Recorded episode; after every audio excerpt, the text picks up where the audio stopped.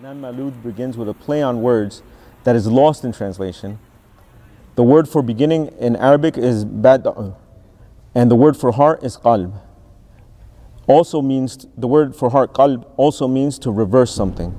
And if one were to literally reverse the, reverse the word ba'du in Arabic, the word adab would result, which is the term for courtesy. Where this treatise begins, since courtesy is the portal to the purification of the heart.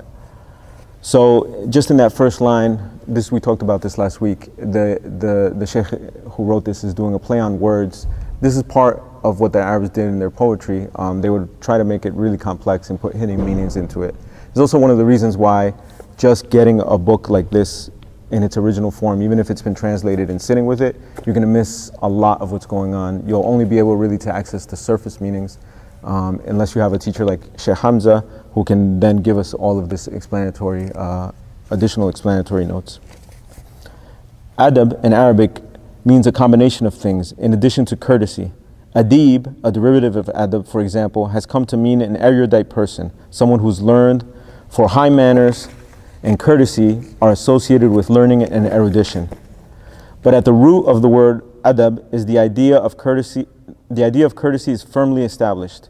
Imam Maulud starts his treatise, his treatise with courtesy, since excellent behavior and comportment are the doorkeepers to the science of spiritual purification. One must have courtesy with regard to God, to behave properly with respect to His presence, if he or she wishes to purify his heart or her heart. But how does one achieve this courtesy? Imam Maulud mentions two requisite qualities associated with courtesy modesty, haya, and humility, dhul. Haya in Arabic conveys the meaning of shame, though the root word of haya is closely associated with life and living. The Prophet ﷺ stated, Every religion has a quality that is characteristic of that religion, and the characteristic of my religion is haya, an internal sense of shame which includes bashfulness and modesty. Most adults alive today have heard it said when they were children, shame on you.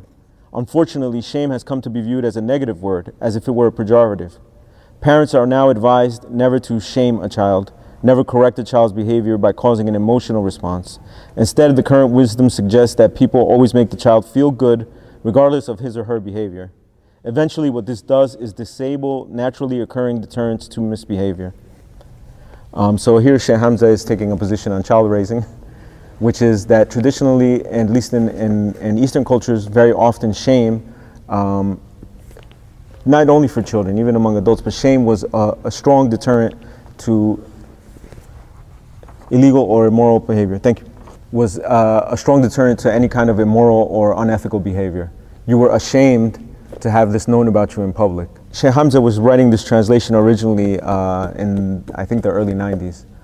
Um, and things have only really gotten worse in this regard uh, in our society, where the idea of shame or modesty or bashfulness is completely out the window. It's not a bad thing, and it's not a bad thing to tell a child that that behavior is shameful. This is part of what it takes to have, having shame before Allah of what we do. You know, just as an aside, oftentimes uh, we might know that something is wrong. We might understand that we have to make repentance from what we've done that was wrong, but we still keep returning to it. And one of the things that I've noticed that does keep us, even as adults, away from repeating these mistakes or these uh, sinful actions is if we honestly, truly internalize the fact that Allah knows what we're doing, sees us, and we feel shame for that. And then it's almost impossible to return to such to something that's, you know, some kind of aberrant behavior that there's no necessity for, that you're just doing out of whatever reason. Um, so he goes on, some anthropologists divide cultures into shame and guilt cultures. They say that guilt is an inward mechanism and shame an outward one. With regard to this discussion, guilt alludes to a human mechanism that produces strong feelings of remorse when someone has done something wrong to the point that he or she needs to rectify the matter. And that's what I was just saying, right? So you might feel really bad and go, I, I have to make repentance or I have to make a plan to not do this again. Um, but that's often not going to keep you from repeating it. Most primitive cultures are not guilt based but shame based which is rooted in fear of bringing shame upon oneself and the larger family. What Islam does is honor the concept of shame and take it to another level altogether, to a rank where one feels a sense of shame before God. When a person acknowledges and realizes that God is fully aware of all that one does, says, or thinks, shame is elevated to a higher plane, to the unseen world from which, from which there is no cover. In fact, one feels a sense of shame even before the angels. So while Muslims comprise a shame based culture, this notion transcends shame before one's family, whether one's elders or parents, and admits a mechanism that is not subject to the changing norms of human cultures. This is a, a really important point here, right? Because what we're going to be dealing with, the, the things that we're going to be talking about, some of them may seem anachronistic uh, from another time, um, perhaps not applicable to the culture that we live in. But the fact is that rights, rules, proper behavior, what Allah expects of us and what we've been created for is timeless. It doesn't change with culture, it doesn't change with whatever the, the, the new norms are this day. Rather, it's eternal and it's unchanging at the core of it, right? So some things will never change, some rules will never change, and some behavior is never acceptable, even if it's become acceptable in the wider society.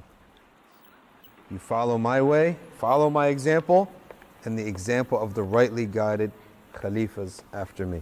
So the five leaders after the Prophet, peace be upon him, we follow their examples.